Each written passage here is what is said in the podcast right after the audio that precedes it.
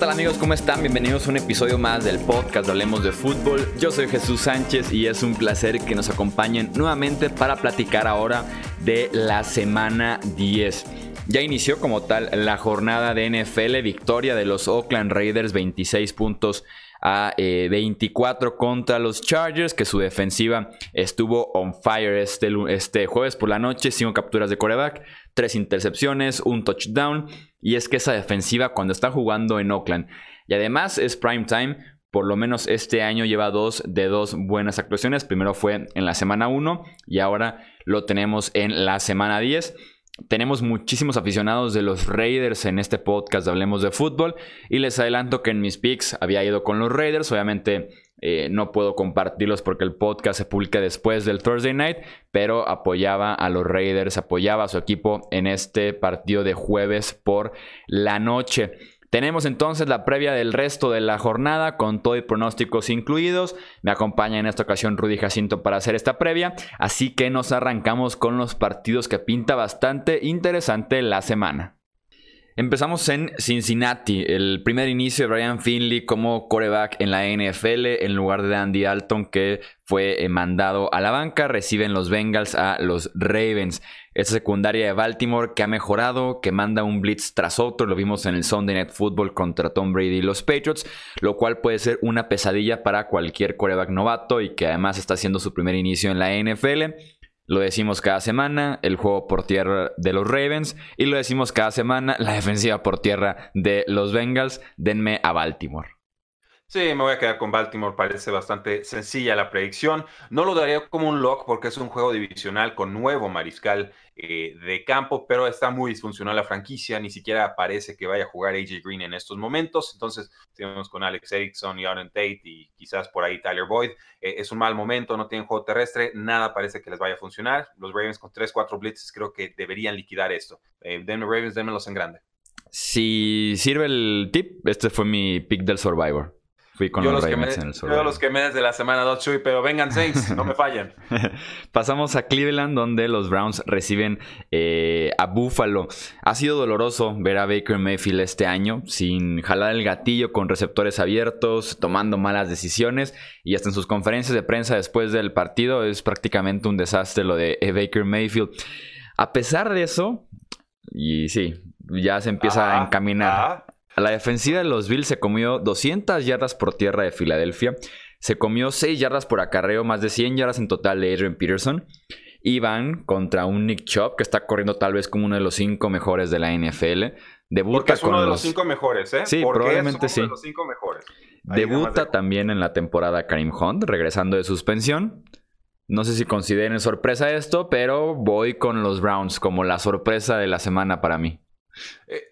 Son dos equipos que nos pueden fallar y nos han fallado. La cosa es que uno tiene récord de 6-2 y el otro de 2-6. La cosa es que los Bills tienen récord de 6-2 ajustadito y los Browns pues 2-6. Más o menos también ha habido algunas derrotas cerradas. El 80% de las personas están yendo con Buffalo y no me encanta, pero les voy a hacer caso. Porque han sido más funcionales en esta temporada, porque tienen un poco más de juego terrestre sólido este año con Devin Singletary ya que regresa de lesión. Y porque en pase profundo creo que le puede ganar Buffalo a Cleveland. No me han convencido el juego de la secundaria de Cleveland esta temporada. Entonces, yo veo más talento que equipo en Cleveland y por eso les voy a sacar la vuelta por lo menos esta semana. Sí, además de que los calendarios sin duda alguna han sido muy, pero muy diferentes. Cleveland enfrentando a pesos pesados de ambas conferencias, mientras que Buffalo... No quiero demeritar sus victorias, pero han sido victorias apretadas contra rivales sencillitos. Por lo menos contra los Jets, Buffalo, compraron contra Miami, prueba, Washington. Sí, no, y la prueba más reciente, Chuy, la de Filadelfia, que era un equipo que va a la alza, reprobada. Pasamos al partido entre los Lions y los Bears. Creo que es un duelo de debilidades. Detroit no presiona al quarterback a la defensiva y Mitch Trubisky es alérgico a la presión en la bolsa. Los Bears permiten yardas por tierra de manera sorpresiva. Esa defensiva se cayó por tierra este año y los Lions pues no corren prácticamente nada. Entonces veremos quién puede explotar primero la debilidad del rival, porque no lo hacen nada bien sin duda alguna. En estos casos que el partido lo siento tan cerrado, me voy a veces con el local, a veces me voy con el mejor quarterback. En este caso voy con el mejor quarterback y que ese es Matthew Stafford claramente, y me quedo con los Lions. Haces bien, Chuy. La localía este año en realidad no ha pesado. Yo ya casi no lo voy a usar como criterio de desempate en juegos cerrados. Me gusta Detroit aquí. Sí, ya no tienen juego terrestre. Ya se lastimó Trey Carson, se lastimó Kieran Johnson. No importa. Matthew Stafford está teniendo un temporadón, una temporada top 5, top 7 entre mariscales de campo. Y es un poco más fácil pronosticarles puntos a ellos que a los mismos Osos de Chicago, que sí van a correr mucho, pero también ya no saben ni dónde esconder a Mitch Trubisky. Entonces, sí, juego cerrado, divisional, pero creo que Detroit nos ha demostrado que es más competitivo esta temporada que Bears y por eso los voy a tomar para ganar esta semana. Pasamos con el clásico de Nueva York. Wow. El derbi neoyorquino. Ah, creí que Mets Knicks, ok. El esperado, y lo tengo aquí apuntado entre comillas esperado, porque obviamente es sarcasmo. Daniel Jones contra Sam Darnold, que llega tal vez en el peor momento posible. Corazón quieto. Sí, veían a Daniel Jones y a Sam Darnold como la esperanza de sacar adelante a los Jets, a los Giants, sin duda alguna, si lo evalúas esta semana, pues es un muy buen momento para hacer realmente esta evaluación. Ninguna de las dos ofensivas genera ni yardas, ni emociones, ni jugadas importantes. Ni ganas de vivir. Prácticamente. Las defensivas tampoco es que detengan mucho al rival. O sea, es un partido en el que realmente ninguno de los dos equipos hace prácticamente nada bien. Difícil el pick, al final de cuentas confío en los chispazos de Saquon Barkley, que es el mejor jugador en el terreno de juego en este partido, y es por eso que voy con los Giants, pero no sé qué esperar de este partido. Voy con los Giants, Chuy, primero porque aquí no hay localía, ¿no? Creo que podemos dejar eso descartados, pues juegan en el mismo estadio, pero sobre todo porque los Jets están muy lastimados, y sí lo sé, cornerback Jermaine Johnson ha sido un bust desde que lo contrataron en la agencia libre, pero ya está fuera, también sus linebackers están prácticamente fuera, sobre todo CJ Mosley. Los Giants, bien que mal en defensa, contra equipos malos, sí han llegado al mariscal de campo rival, sí han contenido un poquito el juego aéreo, y por eso los voy a tomar. Creo que en ofensiva pueden estar igual de mal. Quizás Giants le dé un pequeño punto a favor, aunque me gusta más Sam Darnold que el mismo Daniel Jones. Pero en defensa sí creo que los Giants le van a hacer más daño a los Jets que los Jets a los Giants. Entonces, un juego que deben estar ganando por 3, 4 puntitos. Con emociones, sí, porque son malos equipos enfrentándose. Vamos con los Giants. Antes de continuar con el resto de la jornada, tengo que darles un tip, y ese tip se llama Strendus. Strendus, que es la nueva plataforma de entretenimiento en línea que cuenta con todo para hacer de tu domingo un domingo emocionante, un domingo de alarido, un domingo que lo vivas en el filo del asiento, porque Strendus incluye casino, incluye apuestas deportivas y también incluye Daily Fantasy, y esto es en lo que me quiero enfocar en esta semana. Si en su liga ya perdieron todos sus partidos, si hay dueños que están inactivos en la plataforma, Daily Fantasy es la opción para ustedes. Tienen que elegir una alineación semana a semana. Pueden elegir a los jugadores que ustedes quieran, siempre y cuando cumplan con su presupuesto. Y a partir de ese presupuesto eligen jugadores, los van a ir combinando conforme crean que puedan alinear su mejor equipo, y compiten para ganar miles de pesos en strendus.com.mx.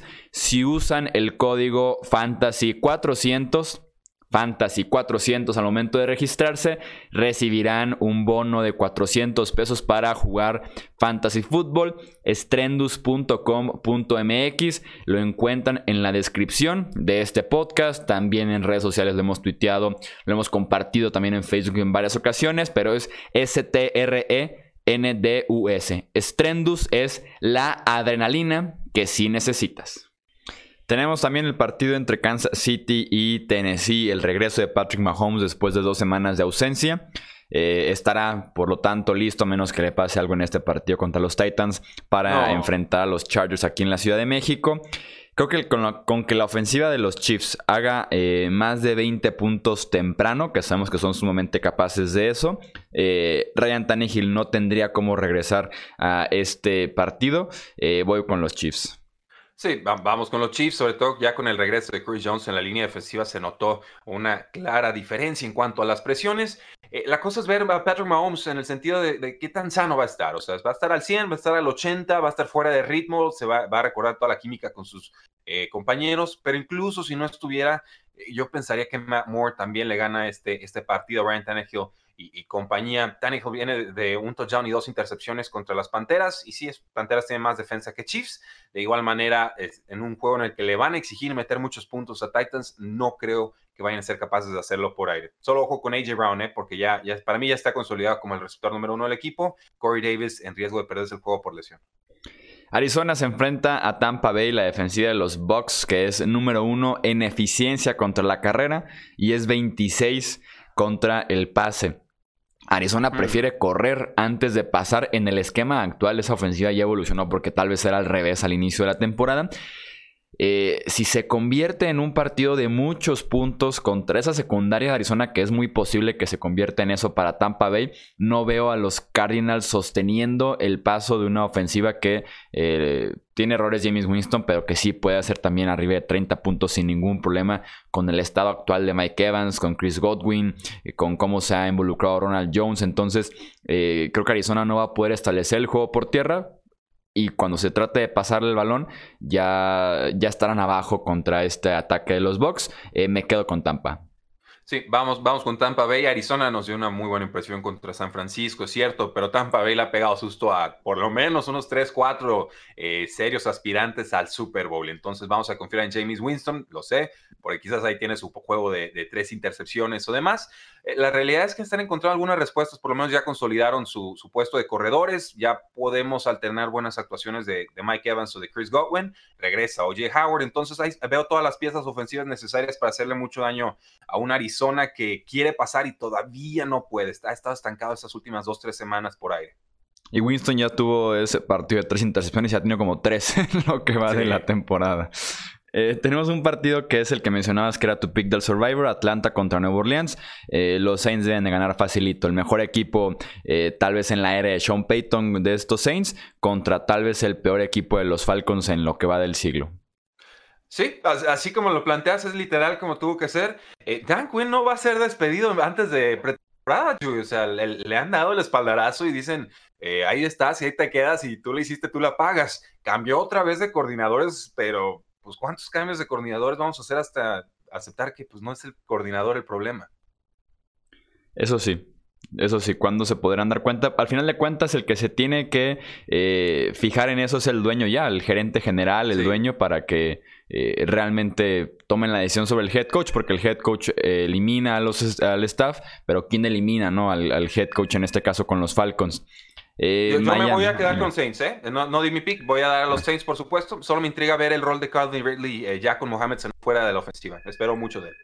Miami se enfrenta a Indianapolis en el Lucas Oil Stadium, justo cuando los Dolphins no estaban jugando tan mal, que estaban compitiendo por lo menos. Se lesiona Preston Williams, suspenden a Mark Walton, que son su mejor receptor y su mejor running back respectivamente. Parece que Jacoby Brissett estará listo para este partido, recuperado, no al 100%, pero lo suficiente para jugar de una lesión en la rodilla. Yo voy con los Colts. Sí, te hago segunda, aquí sí debe de importar la localía. Creo que tomaría a los Colts incluso si hubiera jugado Brian Hoyer o si tuviera que entrar a mitad de partido porque se agrave la lesión de Jacoby Brissett. Con Miami esperamos 2 cosas. Contribución aérea de Devontae Parker, que no lo ha hecho mal esta temporada, y otra contribución aérea de Mike Gesicki. Ya está la cerrada de segundo año, tan atlético y tan complicado en cuanto a la producción que nos ha ofrecido en sus primeras 2 temporadas. Explotó el juego pasado. Sin Preston Williams, yo creo que él se convierte en el receptor número 2 de facto. Denme a los Colts, les pueden ganar por ahí, les pueden ganar por tierra. Su defensa aérea es adecuada. Por tierra, la defensa de Colts nos queda de ver, pero tiene muchas más deficiencias Miami. Tenemos en Heinz Field tal vez uno de los partidos más interesantes y tal vez hasta difíciles de pronosticar, con este Rams contra Steelers. La sensación con los Rams es positiva porque vienen de bye week y porque eliminaron a Bengals y a Falcons en el camino para poder estar en un mejor momento, pero pues estamos hablando de los Bengals y los Falcons. La defensiva de los Steelers, que viene de ganarles prácticamente un partido contra... los Colts la semana pasada, un front seven que puede presionar bastante a Jared Goff, pero me cuesta interpretar lo que pasa del otro lado del balón con una ofensiva sin James Conner, una ofensiva con Mason Rudolph. Sí me parece que las ausencias podrían pesar, el quarterback también podría pesar con los Steelers. Me cuesta confiar en Mason Rudolph y lo que está generando por aire.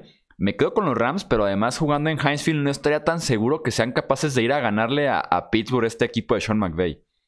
Es que son equipos erráticos, Chuy. No nos quedemos con la imagen de Steelers o de Rams el año pasado.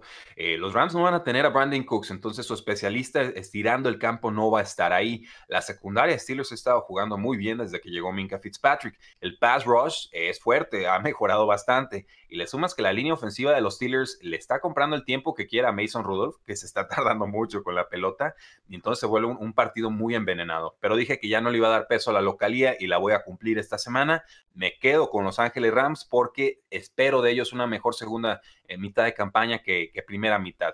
Así de sencillo, no me inspira ninguna clase de confianza la ofensiva de Steelers en estos momentos. Mason puede seguir creciendo, pero en estos momentos no me parece el quarterback que vaya a ir a pegarle a los Rams.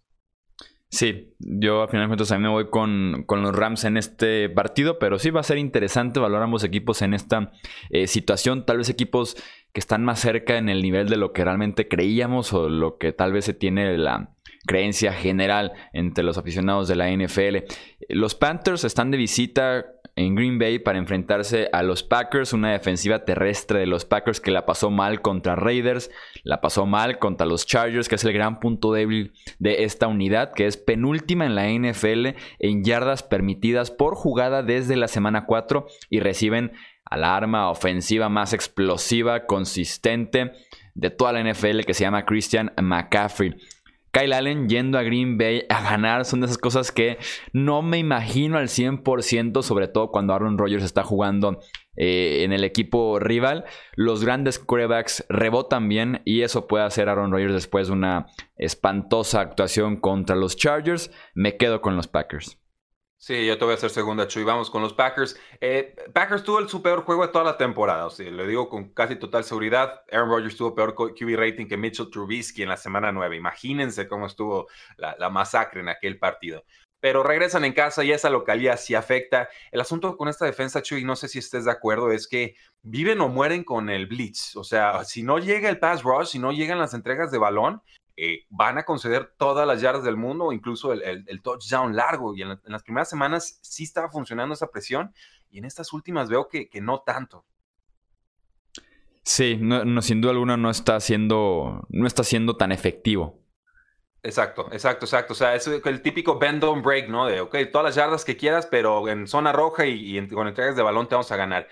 Sí, yo he dicho, tengo una sana desconfianza de Kyle Allen. Creo que el equipo gana con él y no gracias a él. No creo que este partido alcance con Christian McCaffrey para llevárselo. Esperaría un buen duelo de DJ Moore. Pero también los Packers ya tienen a Devontae Adams y creo que este va a ser el juego del reencuentro. Cerramos la actividad del domingo con el Minnesota contra Dallas. El ataque de los Vikings no es el mismo sin Adam Thielen, que parece no estará listo esta semana por una lesión en el tendón de la corva. No pueden ser tan agresivos por aire y regresan a depender de Dalvin Cook y el juego por tierra. DeMarcus Lawrence está de regreso a su nivel en la defensiva de los Dallas Cowboys. Eso tal vez fue mi gran conclusión de los últimos dos partidos de los Cowboys. Mientras que Michael Bennett tuvo un buen debut con Dallas, y esa línea de Minnesota me sigue sin inspirar del todo confianza cuando se trata de proteger a Kirk Cousins. Va a ser un duelo interesante para cerrar el domingo. Me quedo con los Cowboys, que además son locales en este partido. Sí, el asunto es bien sencillo, Chuy. ¿Es un equipo con récord ganador o perdedor? Ok, es un récord ganador, 5-3 de Dallas. ¿Está en casa o a domicilio Vikingos de Minnesota? Ah, ok, está a domicilio. Perfecto, vamos con el otro equipo. Vikingos no le gana a domicilio a rivales con récord de .500 o mejor. Es una realidad del 2014 a la fecha. Se respetó esa realidad incluso con Matt Moore contra los Kansas City Chiefs. Le sumas la lesión de Adam Thielen, le sumas que de repente quisieron hacer un comité terrestre medio extraño que no me terminó de convencer. Saludos a Amir Abdullah. Denme a los Vaqueros de Dallas, démelos en un partido que yo espero vaya a ser bastante lindo. Y cerramos con el Monday Night Football, un clásico del oeste de la Nacional, sobre todo un clásico reciente por lo que ambas franquicias estaban logrando hace unos años. Seattle se enfrenta a San Francisco. Por primera vez desde no sé cuánto tiempo los Seahawks están jugando mejor como visitantes que como locales. Están como visitantes 4-0 y como locales están 3-2. Entonces, en ese sentido, tienen hasta la ventaja de estar visitando San Francisco y el Levi's Stadium. Creo que para perder el invicto en la NFL, y la semana pasada lo vimos, se necesita en ocasiones tener al próximo MVP enfrente. dando una actuación para recordar, una actuación memorable. Y creo que ese será Russell Wilson el lunes por la noche. Tiene piernas y experiencia escapando de la presión para extender jugadas, para sacar del partido a la excelente línea defensiva de los San Francisco 49ers y poner a prueba a una secundaria que se beneficia bastante del apoyo que recibe de la línea. Tal vez será como la segunda sorpresa de la semana que elijo en estos picks. Voy con los Seahawks para que le quiten el invicto a los 49ers. ¿Por qué me haces esto, Chuy? ¿Por qué me haces esto? Estoy con mi weekly pick'em abierto y estaba así como Seahawks, 49ers, Seahawks, 49ers. Y lo tenía 49ers porque yo pienso que tenemos que respetar el trabajo que han hecho. No ha sido un accidente. Le han ganado a rivales muy fuertes. La defensiva de Seahawks en secundaria, sobre todo, queda mucho a deber. Y vamos, o sea, es un juego salvaje con días extras de preparación para los dos equipos. Pero te entiendo, ves a DK Metcalf y ves a Tyler Lockett y ya está Josh Gordon y Craig Carson está de 100 yardas y touchdown por partido y las escapadas del MVP y demás. Está bien salvaje, bien salvaje. Por el momento voy a dejar a San Francisco 49ers, pero igual en el programa de mañana me arrepiento, Chuy. Creo que hay muchas razones para tomar a Seahawks para que den la sorpresa. Volvemos al tema de la localía, no creo en ella este año.